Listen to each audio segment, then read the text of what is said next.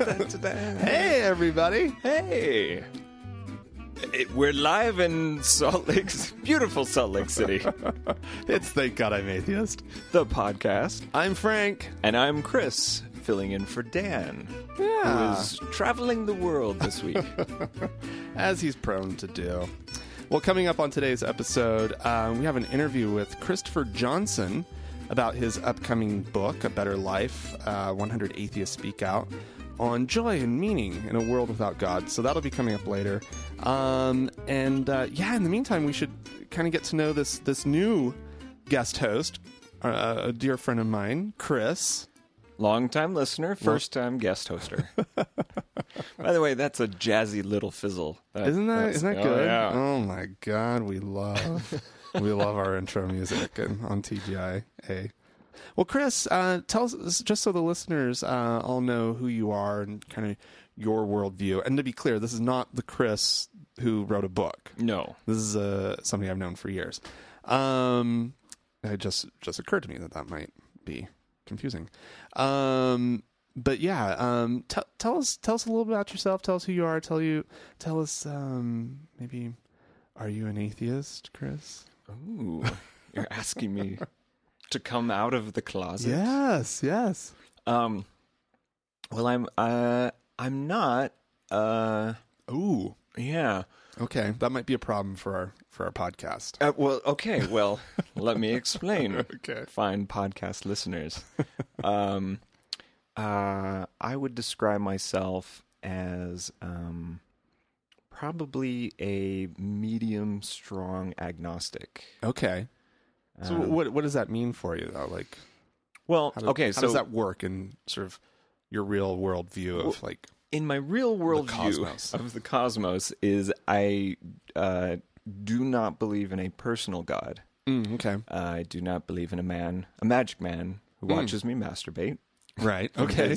cloud front seat. Ew. Okay, good. Uh, you don't believe in a kinky god. No, no, no, no. Okay. Um, but I well, I I believe in um, well, you know, I was kind of saying to you that I believe that it it's not even something that anyone can know. Hmm. It, it's almost beyond even. Uh, it's on. It's beyond even uh, any comprehension. You know, Right. if you were to uh, acknowledge that our understanding of the cosmos is, you know, if anything is true of what we do know about uh, like dark matter and things like that. Basically, science is telling us that we know barely. It's generous to suggest we know 10% about the universe. Sure. So there's But so much. slowly our, our, our understanding will increase through the Oh, through the centuries and hopefully Indeed. millennia Indeed, more of human yes. existence, right? I Right. mean, so I mean it, it's more that like so for you it's almost a, a deist sort of perception kind of, of- of and the I- universe where it's like God is on there, there's this unexplainable mystery that's on the fringes Mm-hmm. and we keep pushing that that fringe back further and further and, and the space Absolutely. for But also mystery opening- which could be some kind of whatever who knows what it is Right.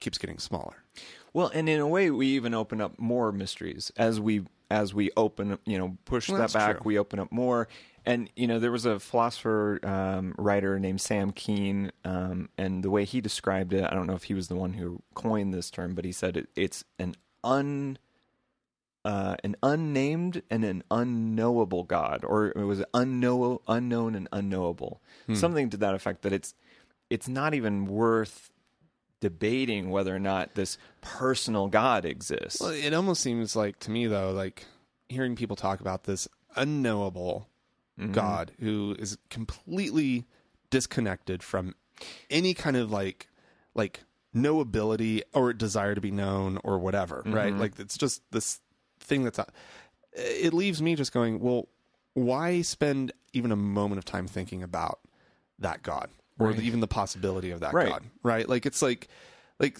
and and because like yeah, I'm like okay, well we you are correct. We don't know what's out beyond that wherever that line is of of uh, known universe and unknown universe, right? Mhm. I mean, I care that the line keeps getting pushed back and that we end up knowing more and more and more. So I'm not saying that that we shouldn't like try to discover mystery. Oh no, I yeah, You I'm all for that. But by the but same but time, like, I I I don't have a need to fill that mystery with anything other than it could be known someday. Right. Oh yeah, absolutely. So Well, and and and it's I mean it's tricky because uh, you know our our friend Dan has um probably said Of some, the podcast? of the podcast uh, he has said you know I mean he's kind of taken a critical stance of of agnosticism in the past. Well, I think his thing is that we're all agnostic. If we were all being truly honest, Mm-hmm. I, I think that I think I remember that being kind of his stance. Well, and and I mean, you we know did find something on the blog mm, where yeah, he said something totally different. right, but that was several That years was ago. Years so. ago. No, I think his his stance is very much that. Um, I think that's what he said. So what I take exception to is, um, I guess you know, there's the concepts of strong atheism and weak atheism, and Mm-hmm. it's the the strong atheism is the one that I take the most exception to because it's, um, you know, it's ba- basically fanatical fundamentalist atheism in the Right. sense that if you believe in a magic man in the clouds, then you know I'm going to mock that belief, and and you know it's tricky. It's a I'm it's a- fine mocking the belief. well, oh, yeah, sure, yeah. I mean, it's know. fun to just you know poke fun, but it, but you know, it's one thing if you hold those beliefs and they don't, you know, they don't affect other people. It's Mm, right. it's another thing when you're in a position of power and you're gonna you know make somebody's life miserable because Mm-hmm. of your belief in a magic man, and so, but the thing I find the most ironic is that you know the the strong atheists are they're basically attacking people for a literal interpretation of scriptures, Right. for example, when y- you know the scriptures themselves are metaphors for you know um, a dimension of life that is not easily interpretable or easily des- describable um, myths and so forth you know like Right. that are describing um, ourselves you know Right. like the the myth of jesus is the myth of ourselves everyone has that potential and the capacity to do to die for the sins of the world. well, to die to to die uh, to uh, your former self. You know, somebody who didn't care about other people, who didn't care about the world, and you know has, um, for reasons, has you know had a transcended experience that cannot be explained in language or regular, um, you know, experience, and then suddenly finds themselves motivated and directed in a new way that they would never have explained before. But it's not religious This in any sense. It actually opens up something that I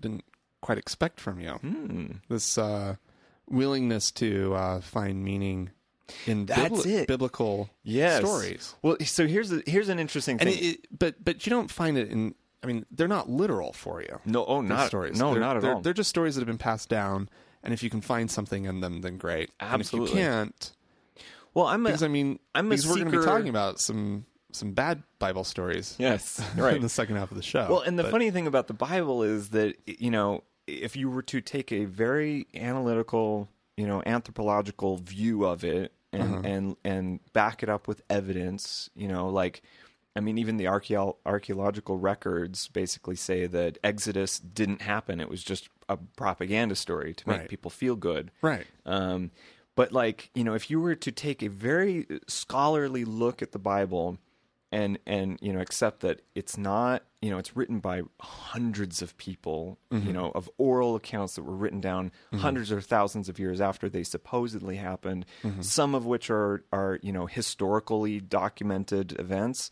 and others are pure you know m- pure metaphor. Right. Right. And then there's the don't you think though craziness. that like modern life and like science and what we know about the universe and life has again, if we're talking about pushing things to the fringe, Mm-hmm. Like doesn't it seem like that a lot of what the Bible is trying to address in our lives, understanding of like where we come from and explanations of of, of Genesis, right? Mm-hmm. Where does life even begin? Right? Like the the fringe has been pushed back to reveal that that those little bits of the Bible are we're addressing something that doesn't need to be addressed anymore. And so to, to try to find meaning in something in in in the crumbs that are left, Mm-hmm. right, seems to be to me just a pointless exercise almost. You know, like well, yeah, it just seems to like like I mean I I get this I don't know. Th- I mean that's kind of I don't I don't think I'm expressing myself terribly well, but like I it just feels to me that it's it's an effort to to create meaning out of out of a story that was meant to be fairly literal at one point. you know well here, here's one thing here's a, a thing i think is worth dispelling and, and that is that these myths you know no one has ever met the the author of any of these stories because i i guarantee you these grew out of the psyche of thousands of people who lived over thousands of years Right. and the stories you know like the details are different i mean look at santa claus for example santa claus is fascinating because if you were actually to you know trace the roots back you know i mean it, just on a cursory level you could say oh well it's you know saint uh N- Nicholas. nicholas. But like even the colors of his outfit you know the red and the white go back even further to paganism and the the black forests of northern Europe, where there's these crazy, crazy mushrooms, like you know Disney, like in a Disney movie, like these giant mushrooms that are like truly bright candy red and white and the pagans used to like eat them and you know have crazy psychedelic See visions reindeer flying through the sky. yes yeah and so it's funny that like you know i mean santa claus today has been appropriated by the coca-cola corporation to be this like you know And uh, polar bears. and polar bears, the unofficial spokesperson, and yet the imagery is kind of like this, you know, hodgepodge collection of thousands of years of human experience Right. and knowledge and so forth. So you know, and I, I mean, we could obvi- obviously talk about this like the whole podcast, Right. but but in Which we don't have time which we don't have so- time, unfortunately. But the the point is that I take a view that you know there is a perennial truth Uh-huh. And and or you know a kind of a singular truth and that there and and humans will be lucky if you can find the outlines you know like Hmm. the image the image of a blind person kind of feeling an elephant Yeah. and they're like you know what is this truth that i have my hands on and and it could feel different depending Yeah, on one, what part one person feels a tree, one person feels a snake, one person so my feels a, a wall. I can't remember what all. I'm Right. trying to imagine So what the my how the story- personal experience is that is that I'm open to knowledge and I'm open to you know I'm a seeker of knowledge and I I don't take these stories literally and I and I assume that there is there is a seed of truth in every single one of them and that's been a huge shift for me personally because a truth about the human na- the human situation, the human is what you're experience talking about. Right. Which is which you know no one can deny i mean that's you know everyone's experiencing some part of it some facet Right. of it it's really rich and it's really you know multifaceted Mm-hmm. and in my experience i think a lot of people a lot of friends that i know that uh, you know have were grown um, raised in a kind of an oppressive religious environment Like so many of us in Salt Lake. so many of us, yeah. I think I think a lot of this is a is a um, kind of a rebellion against uh, and an emancipation from that oppressive oppressive oppressive religion. okay. And that and that, and so for example, it's just kind of that immediate knee jerk like ew the Bible, Right. which by the way I totally get because like I had to wake up. You know, for years to Yeah, at six you- o'clock in the morning. talk to about that a little bit? Bible. You um, you did grow up Mormon. I did. Just to kind of finish up this introduction of of you, Mm-hmm. you grew up Mormon, a pretty serious Mormon household. Yeah, not not crazy. Like, I mean, I have we- siblings who they've even taken it to more extreme levels, we, but we were talking about that before before we started recording. Just kind of, so not turbo Mormon, but Right. but you know, committed Mormon. I would say, very committed. Yeah. okay. it, it seems very committed. sure. Um, from my perspective, I've only met your mom actually, just briefly one time. I've never met your Hmm. My dad. dad's a, he's he's an interesting guy. He wanted to be a scientist, and he ended up becoming a lawyer. Uh-huh. Um, and then you know he he's a pretty pragmatic guy, and I have doubt. I actually harbor my own doubts about whether he believes in the literal interpretation Right. of a lot of this stuff. And yet he was somebody who was called repeatedly in his life to leadership positions in the Uh-huh. church. hmm And so it's like so that's interesting that you would have that perspective of him.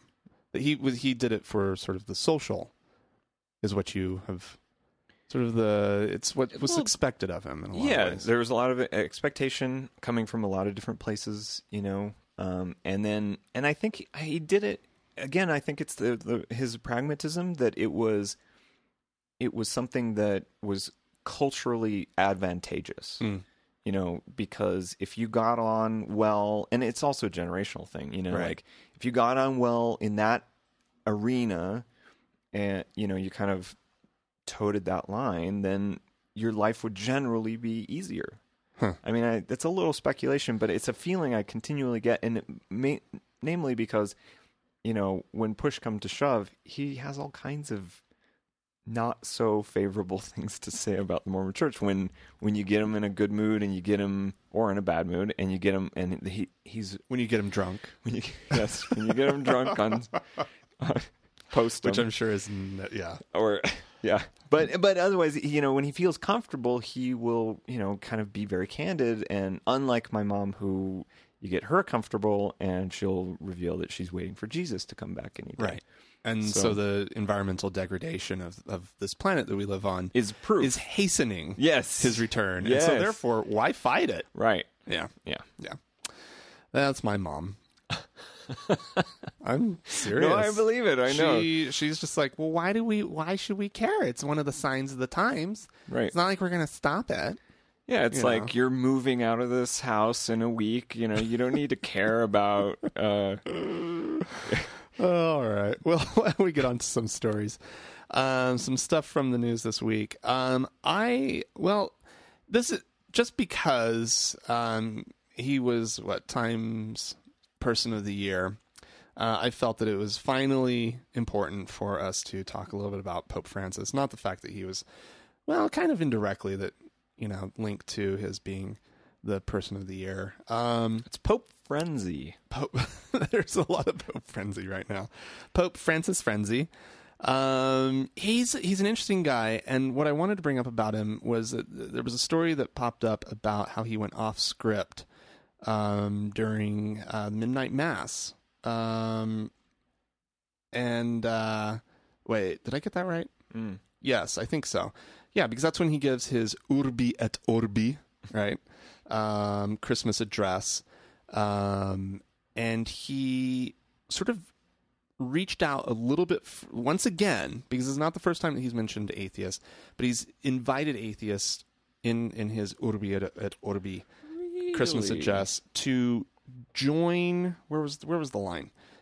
Uh, to to basically join with believers in uh, um, in in working for good in the world, mm-hmm um, because he recognizes that uh, atheists and agnostics, you you you can be included in this, Chris, oh good um, can be people of you know good high intentions morals and good intentions and Mhm. so forth and so on. Um, you took the words right out of my mouth. Shocking. I thought I thought you had to have uh, a belief in Jesus to have good morals. No, apparently, I mean, he even says that atheists. I mean, this was one of the first crazy atheist things that he said is that atheists will probably make it to heaven. What? Yeah, that they're not just automatically damned. Oh, thank God. N- not even purgatory, right? Like What a relief. I was expecting, you know, spend next who knows how long after I die. Uh, Playing the same Keno game in Reno, Nevada, Oh, over and over and over again. that is purgatory, and you just can't get the numbers right. game six six six of Keno. Why can't I predict the numbers? They're the same every time. It's like a dream where you're trying to like flip the switch on and off. Oh, It yeah, it- yeah. the lights won't turn off. Why can't I read the clock? oh, all I everything I know about dreaming uh, comes from waking life. oh yeah. Like I have no original ideas about dreams. They they they're all references to waking life. Uh, yeah, but isn't that crazy? This Pope, Well, you this, know, this line's great. Jesus came into the world filled with believers and unbelievers, and the Pope lives in that same world. Yeah. Yeah. So he's basically saying Jesus created unbelievers Well, and created the if you believe that he created everything. well, yeah. Yeah. Yeah, the same the same Jesus who Mhm. created non-believers created the pope. I think he'd accept that statement as truth. Um, but yeah, and and tied into this is just also um, uh, some recent polling numbers about how uh, how popular the Pope is right now in the United States, um, with like something like eighty eight percent of um, American Catholics approving of how Francis is handling his role um, as the uh, as the Pope. How about non-Catholics? Non Catholics in this country, three out of four approve. And uh, atheist numbers, I don't think it specifically Um, this article didn't specifically have atheist numbers, but there's a lot of anecdotal crap about approval approval of the Pope. I would fa- I would say, yeah, I think he's doing an awesome job. I mean, with some caveats, he's still Catholic. He's still the Pope. he's still the Pope of. but he hung out with homeless people on his birthday. You have to you have to approve of that. He the, the have Certainly you not frown on that. the picture of him embracing the man who's covered in boils. Uh, no, I have not. it is like I stared at the photo for a minute and it deeply moved me. Wow. And it's n- and what I it moved me because I started thinking about this man who most people recoil from, right? Like who if he's out in public, guaranteed the way that he the, the how disfigured he was. Mm. Um if you see that man in the supermarket, you're going to glance and look away and you're going to tell little kids not to stare, right? Like that's the scenario. Mm-hmm. And instead, the Pope looked him in the eyes and embraced him. Wow. And, and so my thought was, here's this man, here, here's this leader of 1.2 billion people that, who has who is embracing him, and that, like, that that touched me. Oh, It really did. sounds yeah very moving. Yeah, the the power that that would have on your life on on because he's clearly was a believer. That's why he sought out the Pope, Mm-hmm. and so the the power of that gesture, of of that and and knowing how how to embrace somebody and how to look somebody in in, in the face who, you know, is disfigured. I mean, this man has a lot of experience. Francis has a ton of experience, clearly working with the poor and the the sick and so forth and so on, and he cares. Mm-hmm. He seems to truly care. And it's brilliant. You know, he's shifted the entire dialogue about the Catholic Church. Who's talking about, you know, pedophile things. priests? Oh well, that too. right? Like, Right. When they weren't talking about pedoph- pedophilia, they were talking about gay marriage and contraception, and Yeah. and none of that matters to this pope. it's all so the dialogue about Catholicism and in the Pope's mind, Christ's message right, has been shifted. You know, which is highly Ref- effective Pope. yes, and refreshing, I would say, Five highly effective habits of, Of highly popery. effective popes. of effective popery. He knows. He knows. Well, you know, it it actually makes you, um, you know, as a non-theist, as a As a human, nun. as a nun, a non-theist, as a humanist, you know, it makes it, it, it makes it.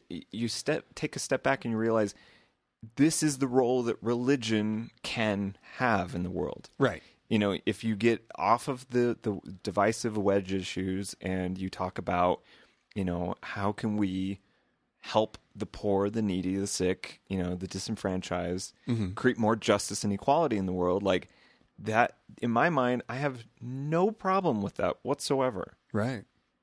Yeah. Which I mean I mean it's mean- like does it does it one even need to say that and yet it seems like that's a revolutionary act in this I, world. yeah, I know. Um, we had. Did you listen to the episode when we had Peter Bo- Boghossian? I don't on- I don't know. He wrote. He he argued that, and I thought that it was a really like just to do a little counterpoint to what you just said.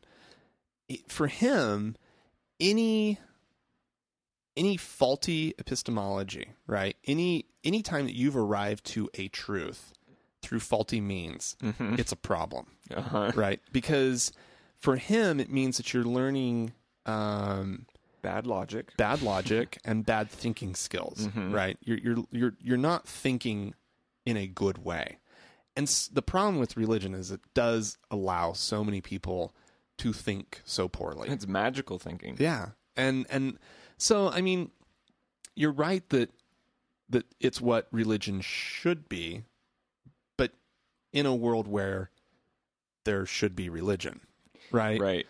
And and I I just think that like I think it's amazing to have a world leader who Who seems leads that many people. who leads that many people who is being as good of an example as he is. I, in the world that we live in, I think he's an incredibly p- powerful and important figure. Mhm. Um, and do I wish that his institution didn't need to exist? disbanded itself. I yeah yeah. Hmm. Well, So- but you know, in the idea of, of a kind of a secular morality and a, a, even a scientifically eh, demonstrated morality, where you could say, look, I mean, you know, like for example, I, I don't know if you saw this um, headline, but Utah is set to, um, um, like, to, like get rid of homelessness by 2015 because they figured, What? yeah.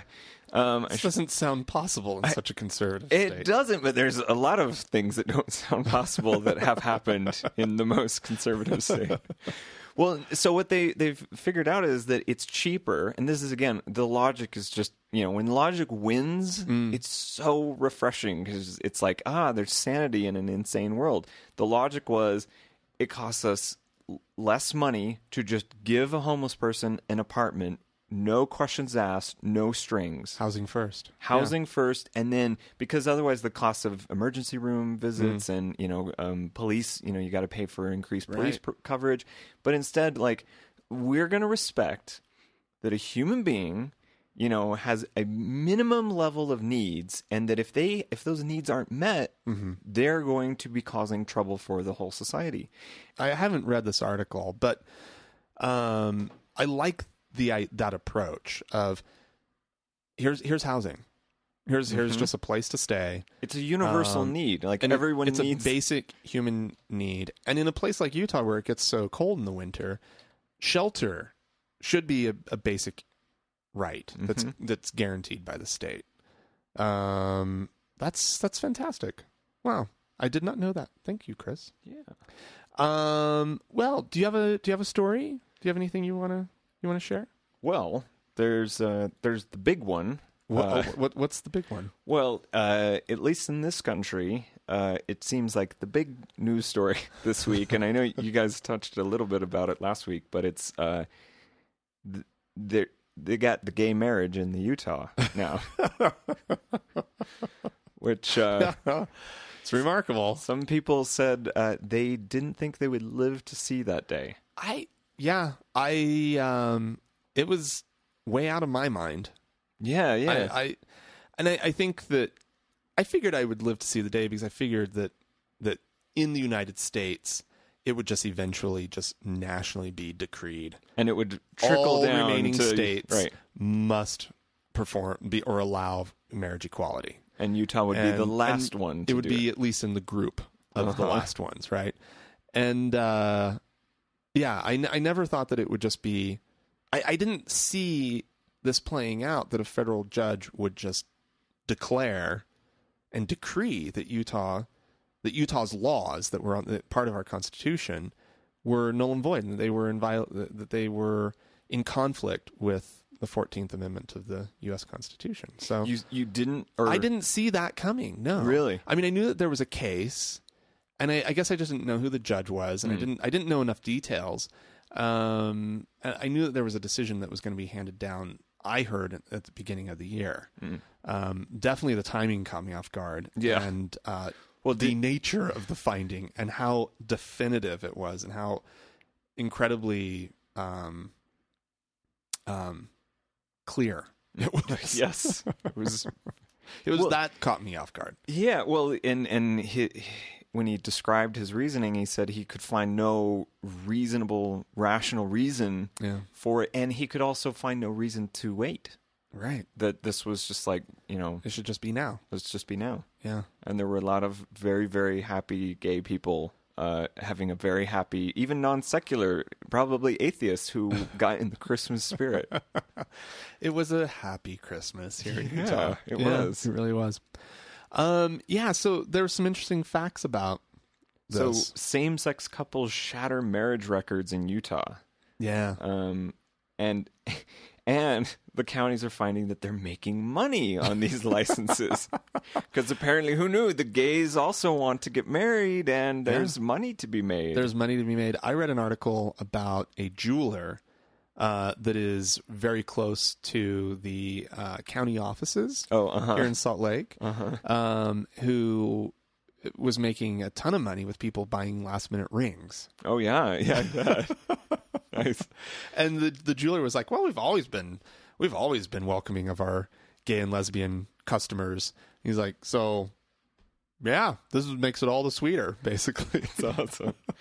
so here it says uh, Salt Lake County shattered a previously held record of 85 marriages in a given day by handing out 353 marriage licenses on Monday alone. well, there were the. I heard that there were. It's a fairly large building. I mean, you know the the, the county county building complex, on- yeah. yeah. Um, you know, and it's a government building. The t- tons of hallways just meandering Yeah. all around the building.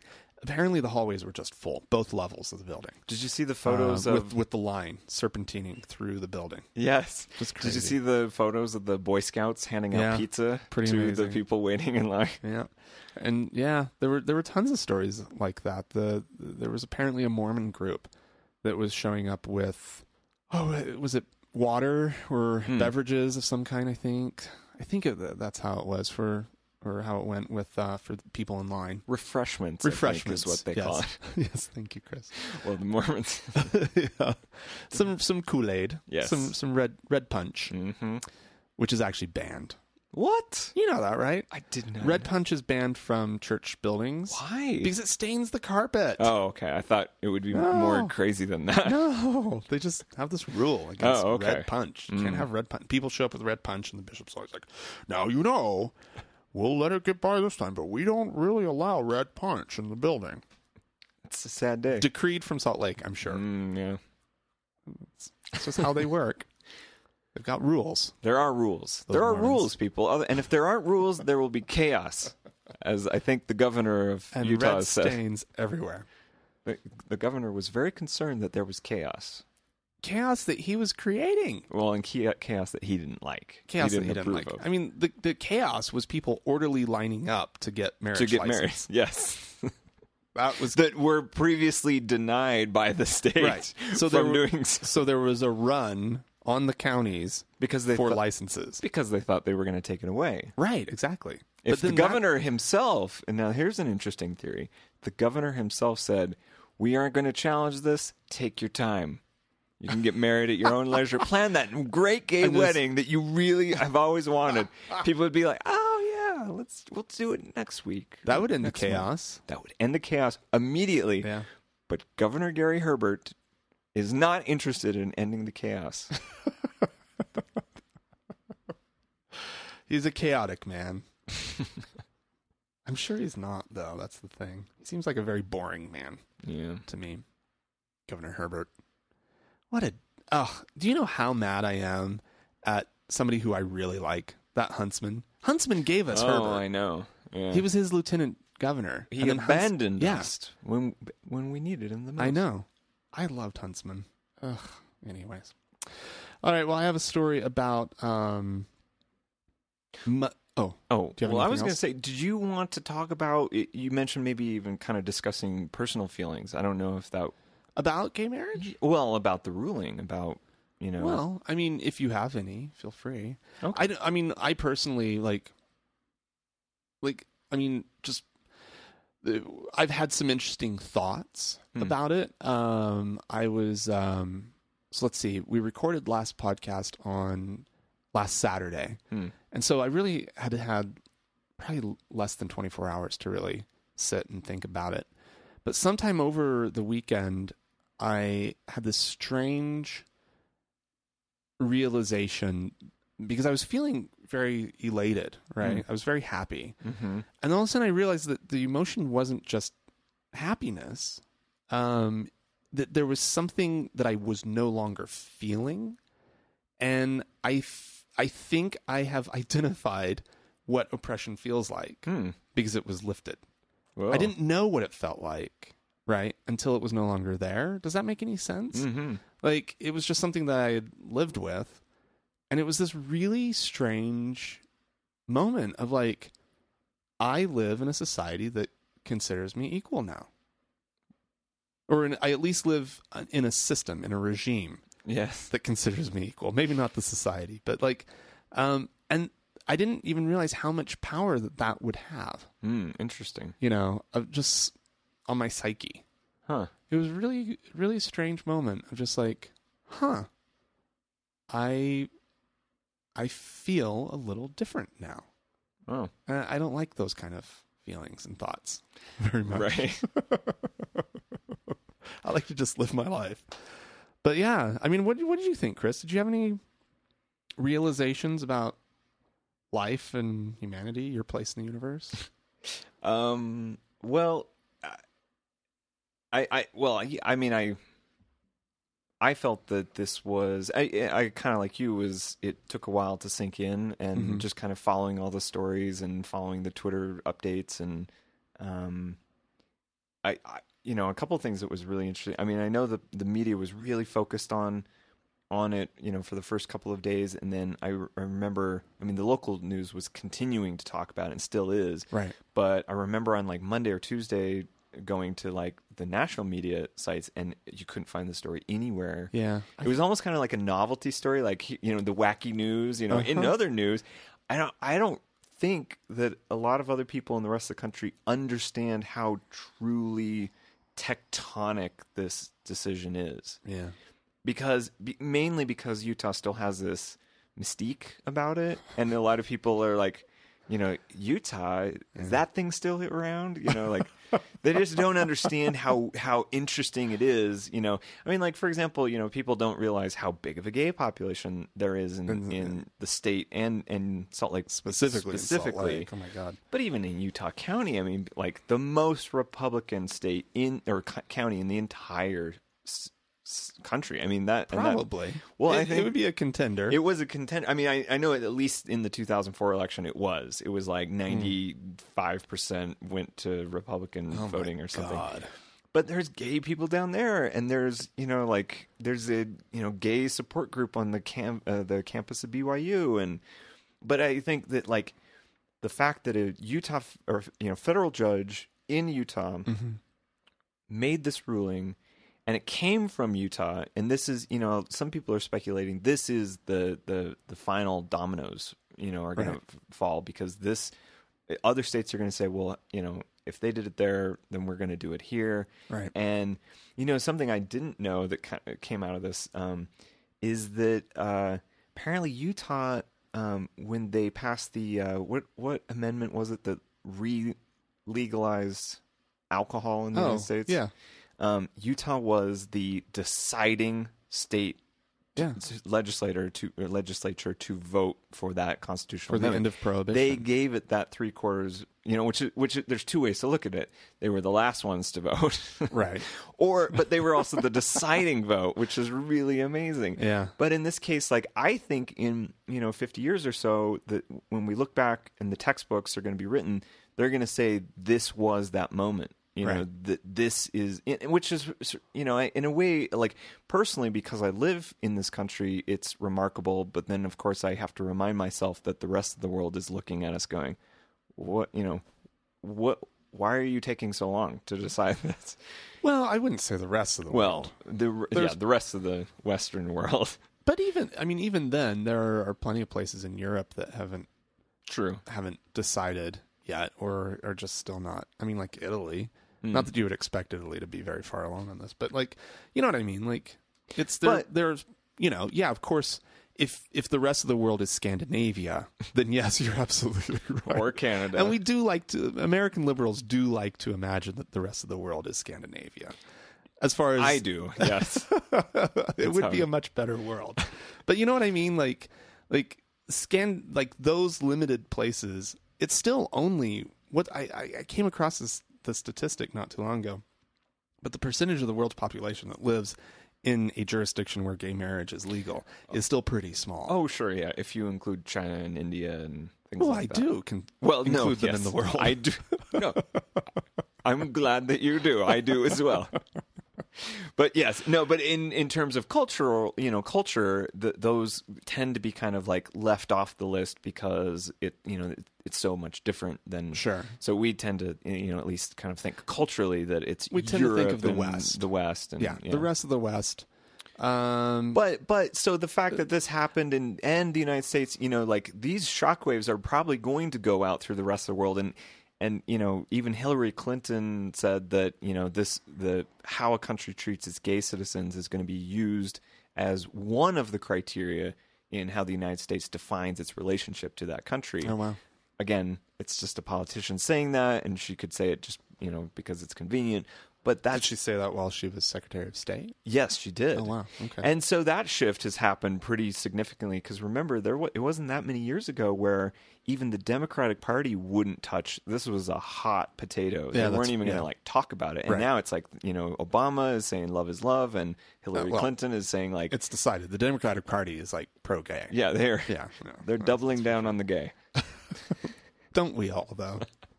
Yeah, and a, li- a little bit I think everyone everyone would like to. I don't really. Okay. All right. I don't I'm not, I Um, don't mean to speak for everyone. All right.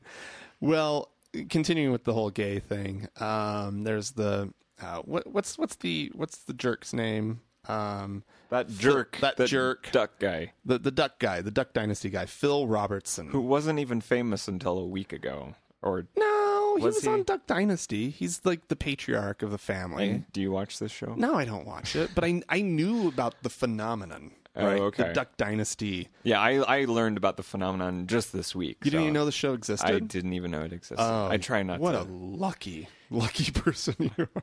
It isn't. It is really kind of w- nice to I turn mean, was- the news off a little bit. I was a little bothered um, by the existence of. I'm not by the surprised. popularity I will say I'm not surprised of the Yeah. popularity. Yeah. Um, well, my understanding is again, I I will come, just come out and say it. I have never seen an episode of Duck Dynasty. There. Right. And do you ever intend I, to? I I don't I don't plan on it. Um, but from my understanding, what I have been told by people who have watched the series, uh, is that the first season was actually interesting Hmm. because the people who were on the show, they're, they're the creators um, of this like Duck Call, right? oh uh, right. that went crazy, made them a ton of money, and then there's like a line of like duck. I can't remember the name of the company, but uh, just kind of duck products. Duck-based products. Yeah, and and and they've made a shit ton of money, and they live down in Louisiana and have more money than a bunch of rednecks should ever be allowed to have. They're, Right they're Because- like Louisiana royalty. Uh, now they are, yeah. Um, but they um they they have all their toys and they run around and they just be rich rednecks, right? Mhm. And so there was a certain fascination with that as like just watching it unfold for the first season Sure. before they realized that they were celebrities. ah, yes. Right. As soon as they had like observed themselves That they have And- a platform now. and now they have a platform, the that that's when it sort of no longer was anything of interest unless you were of course a redneck yourself. That should be the Right. rule for all reality shows: is just one year, one season before they are aware that they are Absolutely. a celebrity. Yeah, that's when it's interesting, Mhm. right? Is when is when people don't know how they look on camera. Mhm. Then they don't know what they sound like. They don't have a publicist yet. Yeah, you know, they don't know how they've they can be edited, right? And as soon as they can start controlling that, then yeah, that's when it starts to to become less interesting. Uh, but anyways, so he came out um, a couple weeks ago, I guess. I again, I don't like Duck Dynasty. I had or have never seen it, so I don't. I can't. I guess. Yeah. But Frank like, tisk tisk. I know. Judging a show Oh, no, without I've never watching seen it. I, I'm sorry. um, but I, I have no interest in even like going near it. hmm Um, and so when the story broke that this guy had said these awful things about gay people and uh, saying that homosexuality is a sin comparable to bestiality, right? That's what the Mormons don't I- the Mormons? Oh no, they say it's comparable to alcoholism. really? Being gay? Oh, I, I don't. Yeah, but anyways, um, he, like, I had no interest in even like the story itself. Well, uh, finally, an angle popped up where I'm interested. Um, we have um, this is the headline on WALB.com. Uh, that's channel 10 in, uh, I'm assuming, Alabama, that that's what the ALB stand for, uh, somewhere. Um, but this story comes to us from Valdosta, Georgia. And he, the, the headline is Phil fans push for Chick fil A a day. Wait, no. Chick fil A day. A Chick Fil A a day keeps the gays at bay. yeah. Um, but they put they're they're pushing for Chick Phil because he's Phil, what- whatever his name is. Oh, that's Um, clever. Isn't that cute? That is cute. Uh, day. It's going to be uh, January twenty first And this is the level of, of absurdity when a story kind of like reaches that that I become interested, even if I wasn't interested before. When it gets a sponsor, a corporate sponsor. well, Chick Fil A t- technically is not a part of this at all. It's just fans of the show. Are you sure about that? well, it's fans of the show and fans of those chicken sandwiches, mm-hmm. which I know people love them. I have never liked those chicken sandwiches. There, maybe there's something wrong with me, but It's because you're gay. I'm not one of those. Like I, I know I um, I heard a gay person not too long ago who uh, was from Las Vegas uh, admit that he drives to St. George, which is in Utah, uh, southern Utah, uh, to go Just to like the an Chick- hour away. Yeah, about an hour from Saint, from Las Vegas in order to go to the Chick Fil A there because he doesn't want to be seen Oh my god. at a Chick Fil A where someone could see him. Oh sure. Right, and Yeah. would, but he's going to just run into the other gays who are doing that. But anyways, um, But that's kind of like running into your bishop at the liquor store, and you're like, oh, oh, yeah. and he's like medicinal purposes. Why are you here, Wait. brother? Uh, I, I'm just making a, a flaming crepe Suzette. The uh, the spirit prompted me to come to the liquor store today. I did not know why. The spirits. What could I me. possibly want here? The spirits prompted me. that's funny. All right. Um, yeah. So um, that's going to be happening. Just want to make sure everybody knows. Put that on your calendar. Put that on your calendar. We'll be talking about that a little bit more.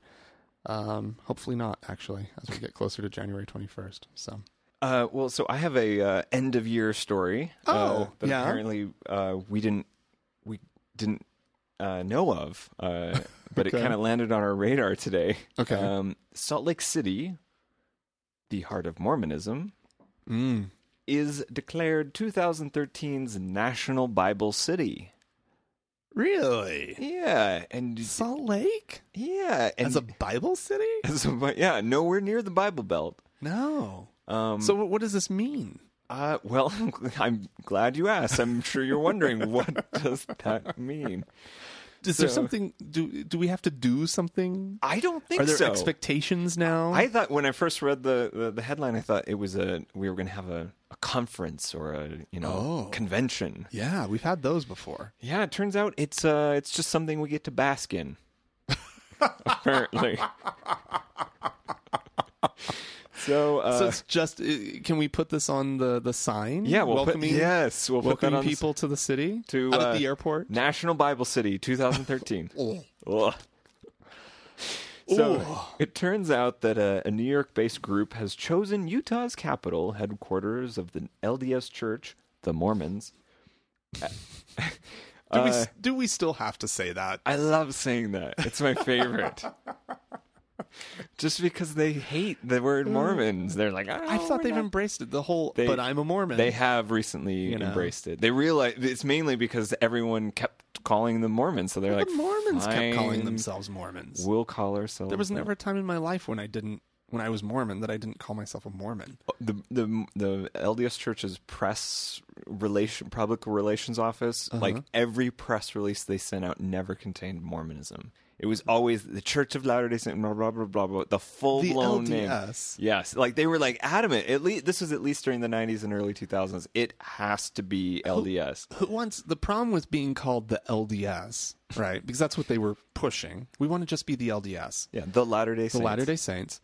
Um, Well, no one else got it. If, Yeah. if the story was being covered outside of Utah, they're like, "Well, who is that?" Yeah. And they're like, "Oh, the Mormons." And so it was Right. always in par- parenthetical, the the Mormons. Mormons. anyway, Oh I God, kind of okay. I uh, so anyway, the uh, the New York-based group has chosen Utah's capital as its national Bible city of 2013. Hmm. I suppose there are others. There's probably a list of cities that have been chosen. Oh, that's wonderful. Uh, the Judeo Christians Association was established in 1940 to encourage everyone to read the Bible in every sector of society, regardless of religious or political distinction. So even the the Muslims, the Jews, you know, everyone, Everybody should everybody. read the Bible. Yeah. Everyone. So, but apparently, uh, it, to, to those who question lumping Mormons into that tradition, the group's president, Richard Glickstein, Glickstein, That's not a real name. it's probably not, simply asks Do Mormons read the Bible? then they are part of the tribe. Oh, and Mormons do. They they they read a But a, here, a version. here's a problem that, that that is sort of presupposed in the whole thing. Um, it's it, it's this uh, it's this perception that people have outside of Utah that Salt Lake is just a ton of Mormons running around everywhere mm-hmm. when nothing could be further from the truth. I mean, if you're downtown on General Conference, then yes, there are Mormons Well- running around everywhere. and they do own most of the important land around here. The church does, but that doesn't mean that that's who is like in the city. right. Anyways, I just wanted to say that. The, Well, the Mormons are in the suburbs. Yeah. Well, They're yeah. What was the it? um. Uh. Did you So have you guys ever? name Sandy, the Yeah. Bible city? Oh, sure. Yeah. Right, because or there's Orem. Because, but I mean, they they need to be looking. I guess what I'm also trying to get to is that it's not like devoid of Mormons that everybody's just atheist. There are other people here. Oh, yeah. that they should be acknowledging that read the Bible. There are tons of Catholics. There's tons of Maybe they're what just have yous. desperate. They're running out of cities they can name, and they're like, "Oh, all right. I guess we could do Salt Lake." Reno, or Salt Lake. Uh, let's go with Salt Lake. Uh, Um, okay. So yeah. So uh, it says fun. he says I did a little research on the city, talked to people, and reached out to different religious groups. Our trustees made the decision. Yeah. So Well, what makes me sad about this is something that we missed, which was the Interfaith Concert. The National Bible Association sponsored a free concert of praise on November 23rd. hmm. Uh, that was uh, in uh, the in the Tabernacle Hmm. on Temple Square. Um, with uh, and it was hosted with by um, I think it was she a host. Anyway, she was there. Um, Roma Downey of Touched by an Angel. Oh, I love. Yes, isn't she wonderful? It's Salt such Lake a has nice a name. wonderful connection to Touched by an Angel. Oh yes. It was It was Gave part a of our of- local economy for many years. it kept our film industry alive. yes, it did. Um, And uh, yeah, so so yeah, and because you know she came out with uh, the miniseries The Bible. Oh, I did not know. Yeah, yeah, she was a part of that. She was in it, and uh, yeah, so she's she's a she's pro Bible, The Bible's been good for her, for her career. and now she's just push. She's a Bible pusher. Mm. Hey kids, I got a little something for you. it's called the Bible. All right. Um, and then uh, for my for my last one, I have um, this is uh, oh, I love this. This comes to us from Turkey, Mm. the nation. Um, it's uh, apparently there are um, Muslim activists in in Turkey who are um, who are very uh, very much opposed to uh, any sort of uh, observance of, of of Christmas, Ooh. uh, and in particular, they are done with Muslims having anything to do with Christmas. Any kind of like, just like, oh, it's fun. Let's just give some gifts, right? Sort of thing. Our Christian neighbors are doing it. Um, so they uh, they've posted um, what appears to be a billboard. It's at least billboard shaped, um, but they're they're uh, distributing this image of a good Muslim man by appearance. Uh, he's sort of wearing a, a button down shirt and a little white little hat, Hmm. uh, and he's got a beard, right? Um, just punching the daylights out of Santa Claus. and and the whole billboard has all these messages. I mean, this is like because we've complained about American atheists The and their war billboards. on Christmas. Yeah, this is this is like real war on Christmas. This is like fisticuffs. this. Uh, we will be posting this image on our Facebook page, facebook.com slash tjatheist, um, because it is absolutely a phenomenal little image. And it's not just, actually, it's not limited to just Turkey. There's another one uh, that was posted, another photo that was posted on the same article that purportedly comes from Macedonia, uh, which I guess is Muslim, what Hmm. by and large Muslim, I don't know. Um, where it's the same guy, sort of an Amish looking fellow. He's actually kind of Amish looking, uh, but his hat gives it away, Hmm. right? That he's that he's Muslim. And this this guy looks more Amish, like maybe his his Amish hat had fallen off. Uh, he just kind of has some wispy hair on the top of his head. Same image though, just punching the living daylights. I mean, Santa Claus is taking a beating, and uh, it's uh, it's pretty fantastic. So next time anybody talks about a war on Christmas in this country, we might just want to redirect their The attention. so-called war on Christmas. yeah, yeah, it's pretty amazing. I I, I kind of love it. So look for that on on the Facebook page. All right. Um, what else did we want to talk about? Well, I think uh, did you have the list of um, things we didn't know before 2000? So, uh, yeah, I thought this was nice. the BBC uh, published a list of as they as the media's want to do. They'll publish. they love the lists at the end of the year. Uh, but apparently, these are things that we, as a species and a culture, did not know before this year. And I like this because a lot of it is there's some scientific discovery on the list, right? Science. Yeah. Yeah. So there's like science has improved our lives in these 100 ways. And not just science. Well, There's math. yeah. Math was Well, this is what math. I guess is a, is a science. It is a science, a science of numbers. and this is, by the way, what specialization has afforded us. Mm. You know, when we stopped being a tribal nomadic culture and we settled down, we could finally put our best minds to answer questions such as how many seagulls would it have taken to lift the giant peach in Ro- Roald Dahl's James and the Giant Peach? Right. Yeah. No one had spent any time figuring this out. Well, the book. The said- author The author said- said, 501. It's because we assumed the author had done his due diligence and done, done the research. but, but it- the, the the amount of lift that one seagull can can create, Mm-hmm. right? Uh, 501 it was, was a little off. Wouldn't cut it. Yeah, it, it But- turns out uh, it would we would need 2.5 million seagulls. what? Yeah, That's a lot to to- lift. Well, that's a big peach. Thus, I guess the name. The name of Yeah. Okay. All right. That's fair. Uh, here's one that actually I've long suspected, but I thought it was just you know uh, superstitious. Okay. Uh, hot drinks taste different according to the cup color. That's not true. That seems highly unscientific. It does actually. seem highly untrue, doesn't it? I mean, like, is it that the uh, seeing the color? It's probably yeah. Sight is somehow Well, because there's coloring. there's the in essence, feeling our- our that you have about something. You know, I mean, Uh-huh. of course, like for the longest time, I'm sure we just thought that the taste of something was all that there was, but then we found out like that the aroma is a Sure. key component. Like Oh, at- at, least twenty percent of flavors, if not more. if not more. Yeah. Um, but then I guess they're suggesting that um, there's evidence that, well, and and you know any foodie or you know chef will tell you this that how you serve the food, right. how you present. Presentation is- presentation is Like, is if if it shows up looking like poop, right. You're already forming pre yeah. pre. and by poop, I just meant terribly. I didn't actually mean it.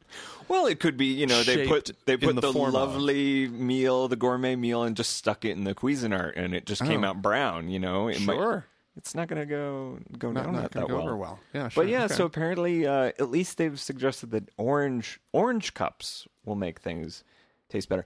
In my own house, Hmm. you know, I, I have a, a few mugs, and I have I do have an orange one that's lovely. My favorite one is the red one. really, I have a green one. Uh, it's not my favorite. That's right over there. Yeah, that's why it's over, it's over there in the corner. Oh, bad, bad mug. Yeah, Especially now that you've read this story. I know. Now I'm gonna think twice about it. All orange. All orange. Chris. Oh, that's fascinating. Okay. So what uh, other fun tidbits did science give us this year? Um, let's see. Uh, two, oh yeah, you brought this up. Two percent of Europeans lack the genes for smelly armpits. I think I might be one of them. What's your I'm of? European descent, German and English. That's what I am. Really? Yeah. There's some Dutch thrown in for me too. Yeah. Yeah. Interesting. Yeah. Huh. Okay. Um, yeah. I but, but I don't. uh I don't really get very pity. hmm. Like the only smell that I ever really experience coming from my pits is uh just it's like body odor, right? Like yeah. it's after days and days and days. It's when I have just started to stink, Mm-hmm. and then yeah, my But there's not a like, but like the pits go first or like No. as quickly as possible. no, no, no, no, no. Yeah. It takes a long time. Um, so that's interesting. Uh, this one sound this again. Speaking of crazy talk, uh, Mm-hmm. this sounds crazy, but uh, women look their oldest every Wednesday at three thirty p.m. like what? This is just clickbait right here, right? but this comes from the Telegraph newspaper. Women look their oldest at 3:30 p.m. every Wednesday. A study has found, which of course, you know, who's the study, what's who funded it, Clairol. but yeah, right. because that is when energy levels plummet. Well, yeah, duh. When uh, work stress is at a peak. This is for a woman who works in an office. Mm. Yeah, yeah, yeah. Monday through Friday, forty hours a week. Not uh, not uh, self-made authors. Not, Right. Not your J.K. Rowling. No, No, she no. doesn't look bad at Wednesday on th- at three thirty. No. S- Uh, stress is at a peak, and the effects of any weekend late nights finally kick in. Now, my question is, why just women? Wouldn't men also? Well, and also it's it's it sounds like it's assuming this is this is for a younger woman who parties a lot. Sure. Yeah. Yeah. Yeah. Okay. I don't. I know. don't buy it. I don't buy it. That Some of one- that one I who reject. funds these things? By the way, I mean, how and how much money went to that study? Not enough. Clearly. uh, What else? What else? let's see. Did you? Did, were there any that? Uh, No, this isn't about me, Chris. What's okay. standing All out? right. All right. I, Um, oh, I did like the Haribos. oh yeah. Well, how did we not know this about Haribo? right. The, the you know the the the gummy, the um the the gummy bear company. Haribo. oh yeah. Yeah. Yeah. Yeah. And uh, Where was? apparently, it's based on the dude's uh, first and last name in the town he he grew up in. So his first name is Hans. His last name is like Reese or something like that, and then he's from uh, Bonn, Germany. Which num- Which number was that? Scroll down until you see the gummy bears. Oh, you passed him. There you go, Chris. Okay. You, up, up. Just scroll up. Scroll up. Okay. Wait for the gummy bears. Ah, Scroll. there we go. the guy. There they are. Okay. Number seventeen. Haribos are so named because of founder Hans Riegel Okay. Yeah. and his hometown Bonn. yeah. What? Crazy, right? Haribo. I didn't know. I didn't know that's where it came from. I from. love naming things. I, naming is so. It It's wouldn't- the history of names. Yeah, th- be a really rough one for me. Be Furfawa. Furfawa. That's the name of my my candy company. When I make Yeah. a gumi confection, So, on the basis of Haribo's name, clo- cloying Jingo's predilection for luridly Mm. colored branding and corporate preoccupation with cutesy anthropomorphism, it would be the easiest of mistakes to assume the sweet manufacturer to be Japanese. oh yeah, okay, But it's not, apparently. huh? And we found that out this year. Thank That you. That was never. So that was never known. that was not known, not known to the public. not known to the public. Apparently, Well, this list is a little. it's a little questionable. But Yeah. there's more. There's more, Chris. Yeah, yeah, yeah. There's good stuff. Oh, this one I knew. Steve Jobs and Steve Wozniak. Again, if I knew it, then how good is this list? Uh, anyway, the two Steves belonged to a group of hackers and hobbyists called the Homebrew Computer Club. Oh wow. And here's something super, super fascinating that I did not know. But we can we owe thanks to every single device in our pocket and on our desktop to this is absolutely true. Okay. To a whistle in a Captain Crunch box. I beg your pardon. Yes. How is that possible? It, the, okay, so this was years ago. Uh, well, I mean, not even too long ago. They were putting, you know, prizes in in um, children's cereal. They still do, by the way. They still do. Yes. uh, a Chewbacca pen the other day. Ooh, nice. Yeah.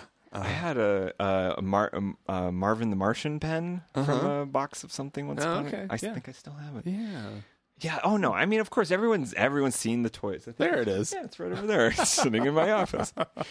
So, but apparently, this was in the '70s. There was a um, a whistle that came in a box of Captain Crunch. Yeah. Nothing out of the ordinary. Kids, you know, got a hold of it and started blowing and uh, you know blowing it around. One kid in particular, one Mister Steve Wozniak, Oh. took this whistle and he discovered something curious about that. That when he blew this whistle into a telephone receiver, a live telephone receiver, he could um, basically send signals that would initiate long distance telephone calls because the whistle made an uncanny sound that was a lot like the, the, the dial tones then, the international way. dialing tones. And he found that some of these signals like bypassed AT&T's T's own like codes so that he could dial phone numbers without getting charged for them That's amazing. and this sent him off in a wild path of discovery and you know quote hacking Right. that led him to meet up with other people that were fascinated they were called phone freaks Yeah. And uh, a lot of them got in a lot of trouble over this Oh, probably. I can see why. but they turned you know steve and steve they, they met and they, they turned legit after not too long and they they started paying for their phone calls. yes well they started doing other things with their interests and they founded a You know company we should do. But anyway, I love I love that story, and it's even uh, there's a joke if you remember the movie Spies Like Us with Dan Aykroyd and Chevy Chase. Mm-hmm. There's a scene where one of, one of the you know I guess the Pentagon's top code breakers he's stuck in the basement doing the dirty work of some you know brown nosing uh, ladder climber, and Mm-hmm. but he comes the ladder climber comes down to check on his underling, and and he pulls out a box. He's like you know, he says something about uh, these were unbreakable codes. No one could break them. And Dan Aykroyd's character pulls out it. He's like, yes, and I found it in a box of Lucky Charms. Oh, but it was a reference to the, the phone way. freaks of the day. Ah, that's Anyway, fascinating. Were there any others? Should we call it? Should we call it good? We could call it good, but it's actually a fun list. Um, Yeah. Google uh, BBC News 100 things we didn't know last year. Yeah. Or just look on our Facebook page during the week and it'll pop up. That's what we do. Yeah. We post things on facebook.com slash TGI Atheist. And if you'd like to comment on anything that you've heard you on the podcast, you can you can do it there. Or I- what just was this? one more. One Just more, one more. Okay. Okay. Uh, God's bones. Oh. was the sweariest expression in medieval times. and that is something we did not We know did not know that. until this year. So, uh, ho- holy shit, a brief history of swearing uh, is the article, and apparently God's bones was the worst thing you could have said during the medieval times. That's, that's that's amazing. Well, if you have something awful you'd like to say to us, um, you can send us a, an email uh, to podcast at thankgodimatheist.com, or you could leave us a voicemail at 424 666 8442. Uh, We're going to listen now to, uh, well, we're going to take a quick break, and while we do so, we're going to listen to Richard Dawkins not saying a thing, but he's in the video uh, and he's in the room when Sydney Archbishop uh, George Pell, he's a Roman Catholic cardinal, um, is uh, on a program in Australia.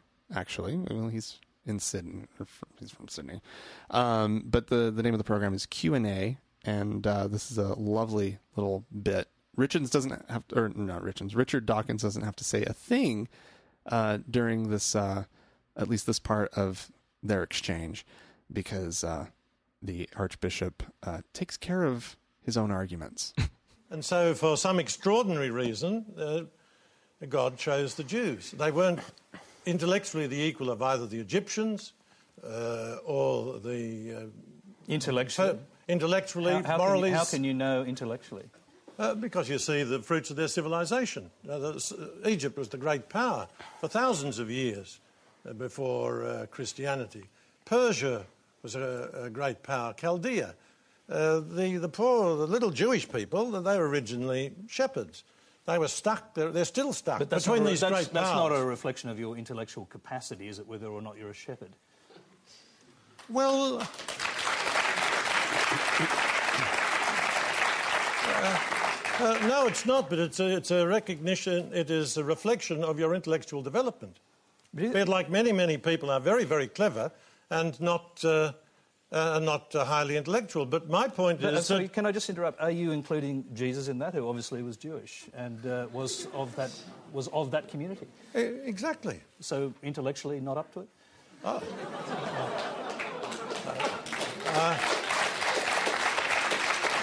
Well, that's, that's a nice try, Tony. Uh, uh, the, the people.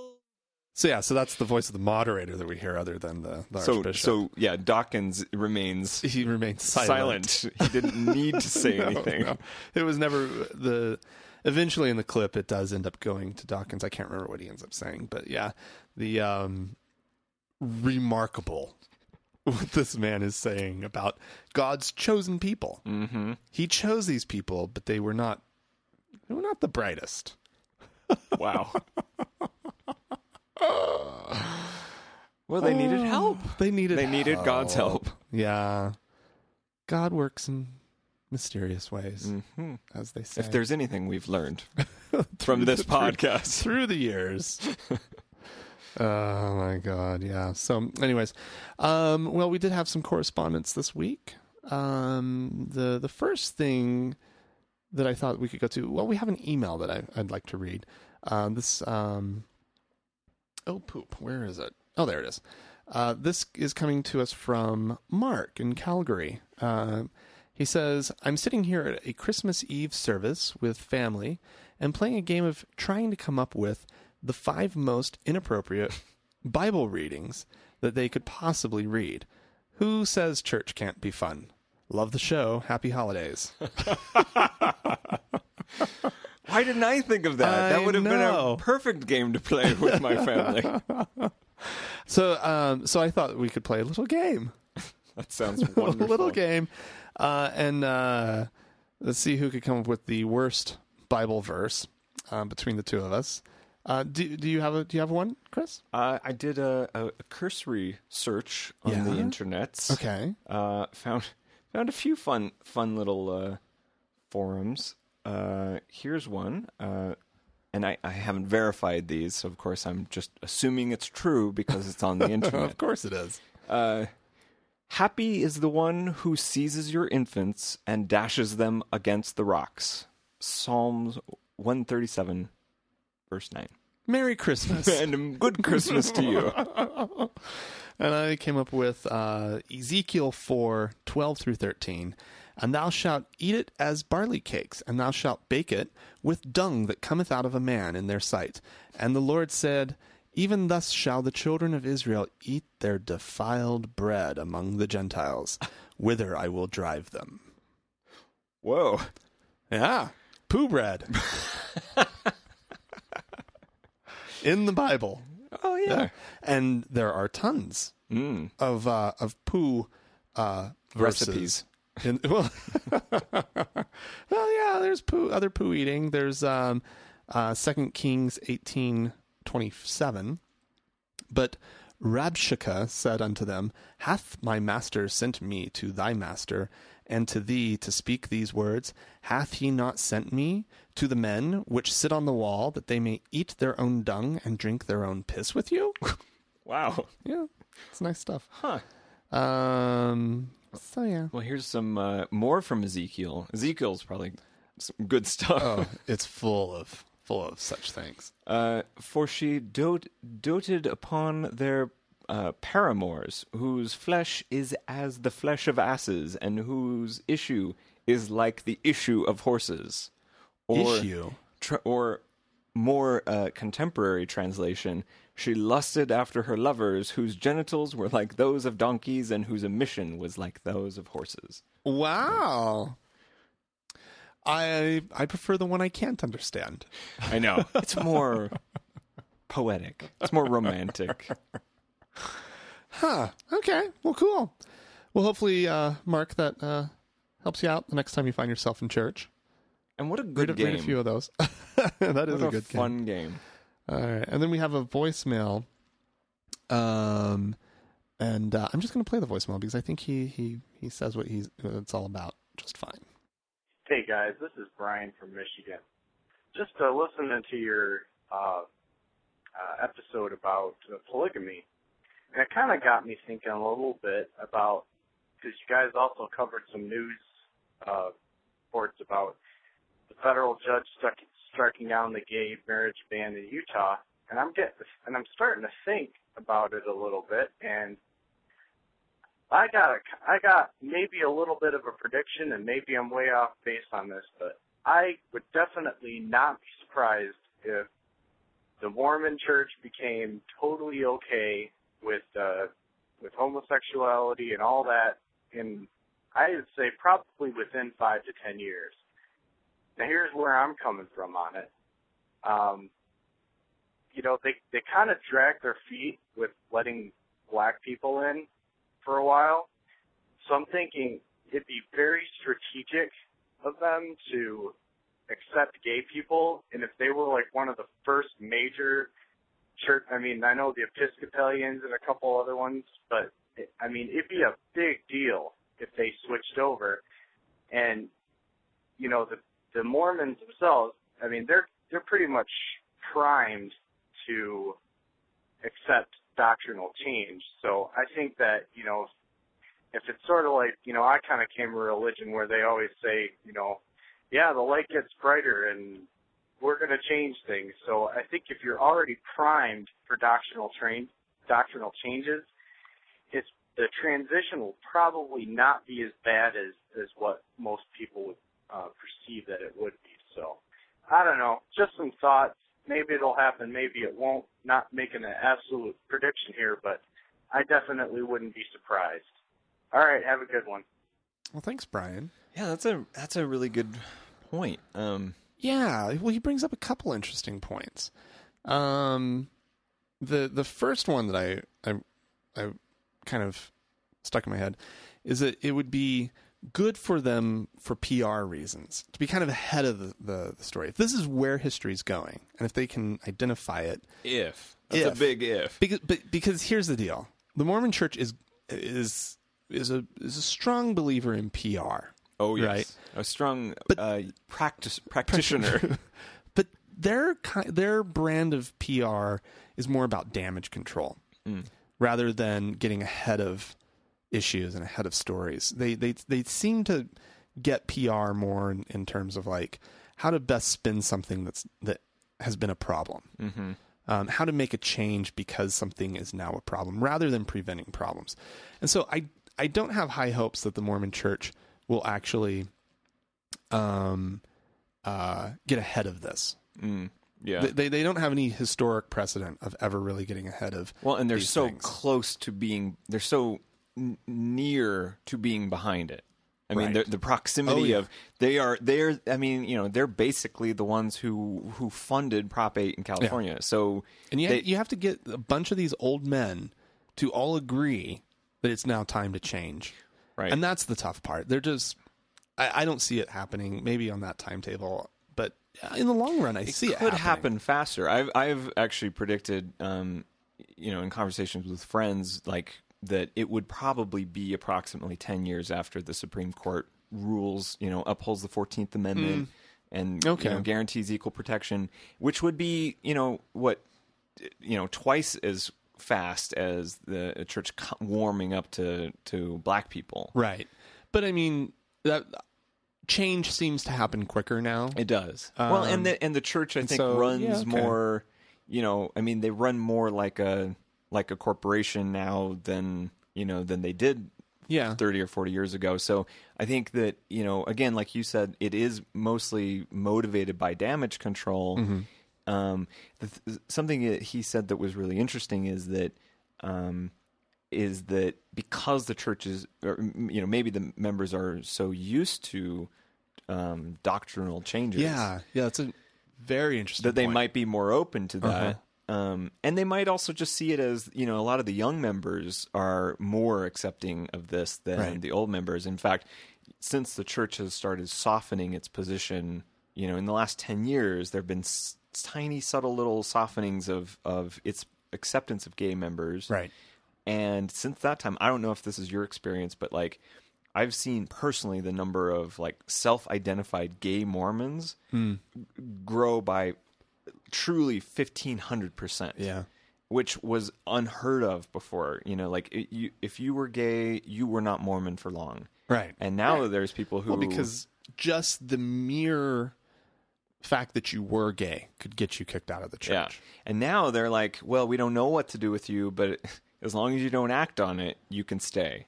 But but Right. I think that you know again I it's I haven't heard anecdotally that there are missionaries Oh, in yeah. the field who are open about their the fact that they're So these young men who are gay, they're just being celibate. Well, it, Well, I mean, but that makes missionaries have to be. sense, though, right? Yeah, because it, again, if you're in the church and you're gay, and the, your bishop is going to ask you to maintain your celibacy, Uh-huh. but I, I, uh, it makes sense. A mission would be the perfect prescription. Like go on a mission. for the fact, I'm sorry. well, right. It- I know the comedy of it. Like go live with another man for 24 hours a day, and at sort of his physical peak. Yes, yes. But you know, I mean, this is how they think. They're like, oh, well, a mission will solve that. You know, it'll bring you closer to God and it'll bring you, you know, further away from these temptations. Right. But I don't know. Yeah.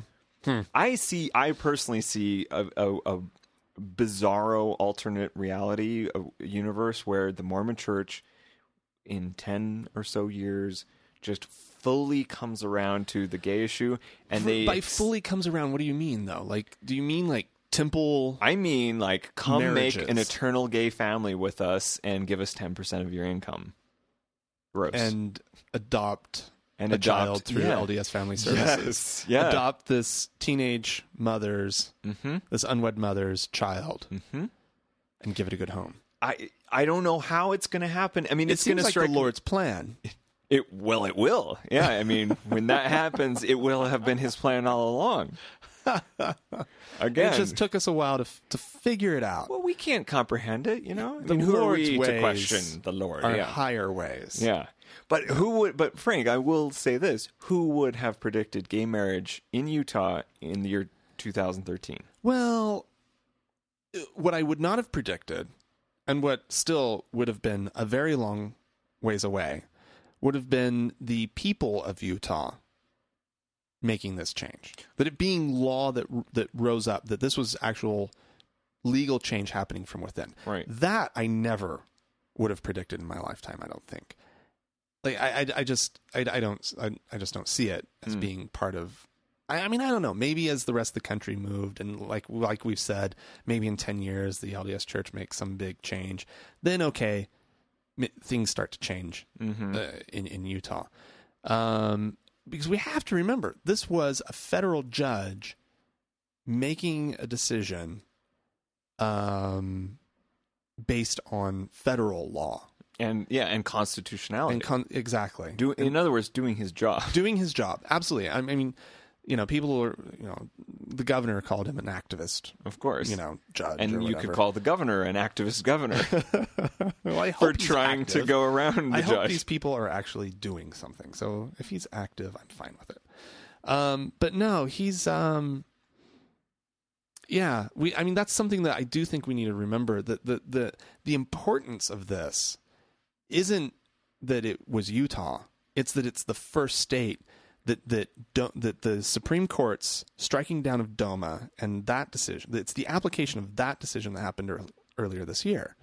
That's what this is. That's why it's so big and so important right. And it just and it happens just so to happened that it was Utah. Right. It just so happened that we have a very well organized gay community, Mm-hmm. and they there there are financial backers of this community who are very wealthy people Mm-hmm. who've been able to really push this and keep it organized. And, and I mean, we've got great um, gay community organizations in, in, in this in this town and they wanted to get married. and these people wanted to get married and so there were the resources and the push and the political will here locally to to to to push it and uh and so that that's that's why it happened in utah it's just that the community's organized and it was the first but it was the first one Well, here's and that and so the toppling that we're going to see it's not going to be because the the, the people have changed so much Mhm.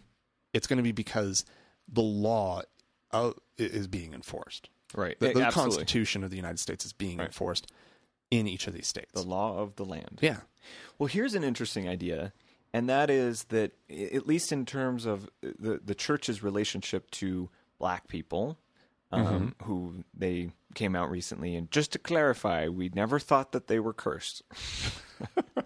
I don't know where these rumors got started. retroactive. yes, indeed. retroactively, we never believed it. Right. Did you believe it? No, I never believed it. Well, then, okay, then. we never believed it. So, but in terms of the church's relationship to black people, here's a, here's an interesting thing, and a lot of you know, there's a lot of good legal, um, uh, pr- you know, precedent to to make the case between you know like things like interracial marriage and and gay marriage and so on and so forth. But in terms of the church's relationship, in 1970 and you know 1960 there weren't a lot of black people who wanted to convert to be mormonism and let's Right. be clear they would have to be converts you know these yeah. were not there was no black families you know that cro- i mean there might have been one and i'm sure it's the subject of a movie of the week but there might have been one black family who crossed the plains and settled in the utah valley you know 150 years ago but in terms of gay people Uh-huh. the Mormons give birth to five to ten percent gay people every single year, Yeah.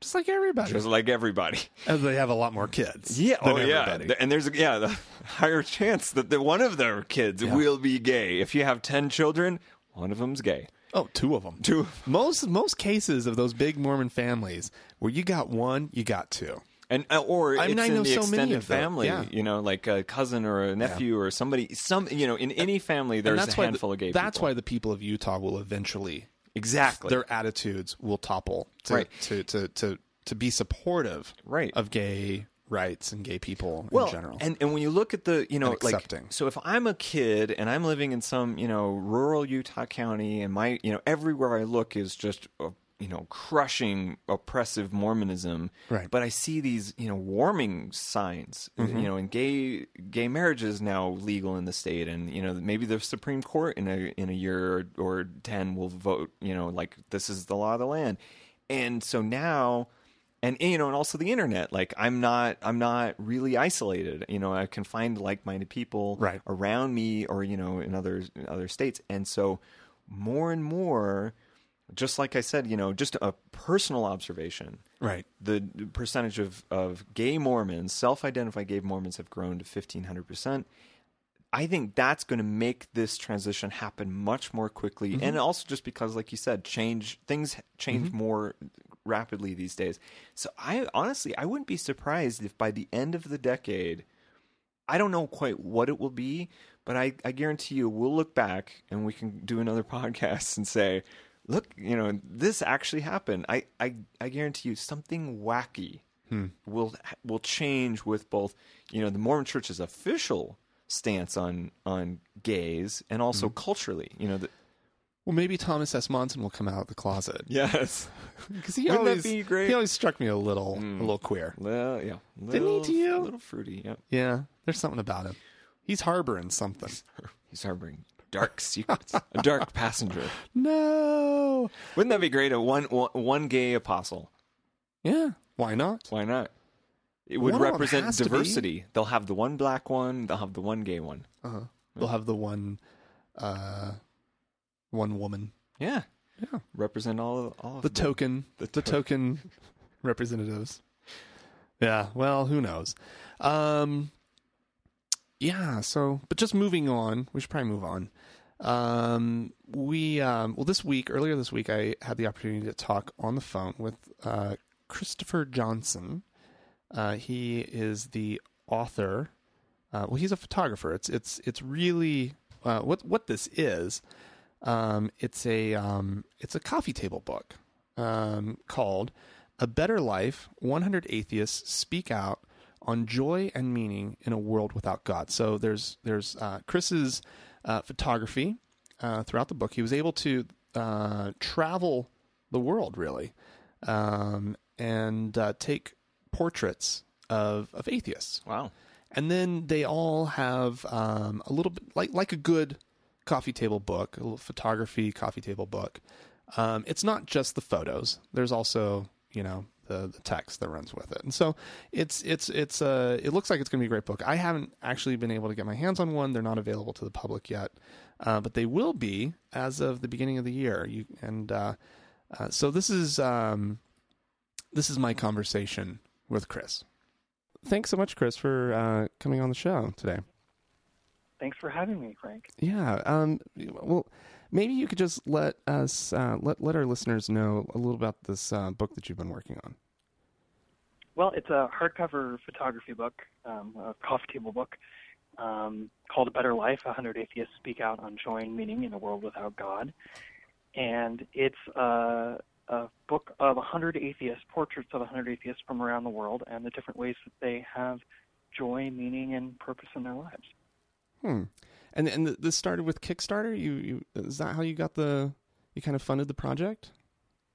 Yeah, I funded through Kickstarter, and uh, it was a, a two-month uh, fundraising process, Mhm. and uh, very stressful, obviously, as fundraising is. Um, but yeah, it turned out really well. It was very successful, and uh, uh, raised over the amount uh, that I was looking for, and it, it turned out really well. Yeah. Cool. And it, I mean, the the the your your your press release um, or your press page talks about how it was one of the largest um, publication fundraisers ever. I mean, that that really speaks to a, a high demand for for something like this. Yeah, when we were funded, um, it was the second highest grossing publishing project at that time Wow, that Kickstarter had ever done. That's remarkable. Wow, that's really cool. And so then, then so you get the funding, and then you you go out to take the photos, and uh, and, and you end up. Uh, I mean, the book contains names that everybody's going to recognize, right? Like Richard Dawkins, Dan Dennett, Penn and Teller, Julia Sweeney, uh, Derren Brown. But you you ended up talking to just regular folk as well. I'm I'm I'm kind of curious about the criteria that you set for for uh, including people. Like, what what was your goal like with that? My goal was to show the atheist community as being as diverse as possible. Mm-hmm. I wanted to show that we're not just um, kind of uh, older white men, college professors, Right. um, and uh, I mean those are, I mean they're great, but um, uh, that's often what people think about when they think of atheists. And I wanted to make it um, make people think of more of a diverse group of people. We're not just college professors. We're we're doctors. We're um, musicians. We're uh, airline pilots.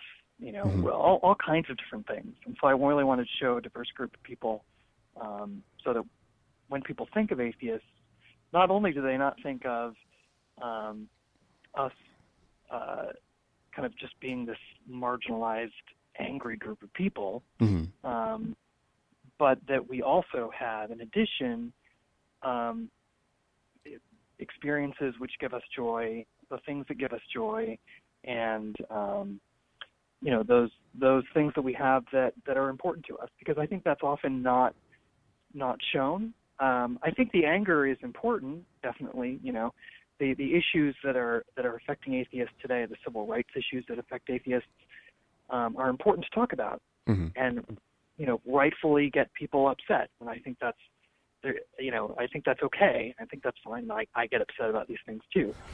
Right. um but in addition i think we also need to show the other sides of us. So people don't think of us as just being sort of um single faceted do you know do you know what i mean? Right. No, I, I I totally do, and uh, you know that's something that that Dan and I try to do with with the podcast is we try to, um, you know, we try to be friendly and and funny and just trying to be a, a different than you know than than than people might expect. But but like you said, you know, we get angry, you know, we we get upset, and we. Uh, but but I think that that's a good thing as well. That that ultimately that pushes you to action, right?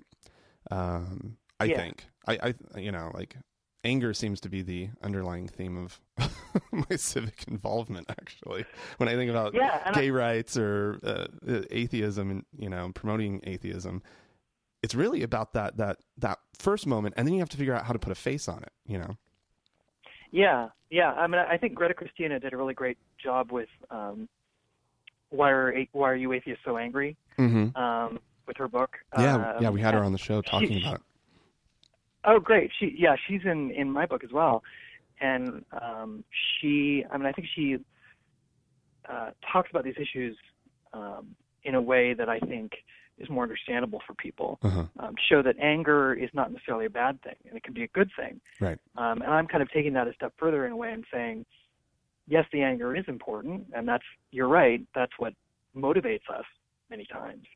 Um, you know, the injustices and, and the civil rights issues and things like that. Um, and we should embrace that. And uh, and I, don't- I don't think we should shy away from it. I'm not I'm not advocating for any kind of you know positive thinking movement or any you know let's all just be happy all the time. a little too That's not kumbaya what this book is. right, right. That, that's not what this book is trying to be. You know, to show that we're all happy all the time. I mean, there, they're uh, you know life is difficult. Life is Mhm. is often difficult for people, for many people, for all of us. Um, and uh, and we should talk about that. Mhm. Um, but I think we should also talk about um, the things that are important to us, things that make us happy. Um, so we should talk about everything. Right. Um, and uh, and so I think talking about the beautiful things, talking about the wonderful things, is also important. And so that's why I wanted to do uh, a project like this. Right. Well, who who's the the target audience for the book? I mean, I, I would assume that the support on Kickstarter probably came largely from the atheist community. Um, but but where do you where do you hope this book winds up? I guess. On every single coffee table in America. well, okay. Um, That's a lofty goal. Um, yeah, you know, just something small like that. Um, yeah, I, I, you know, it, it, that's a really good question about target audience because you're right. I think many of the people on Kickstarter were atheists um, or people who identify with um, the secular movement. Mhm. Um, but uh, there are religious people who appreciate a project like this as well Hmm. um, and embrace it and think it's a, a it's a, a well needed uh, thing right now.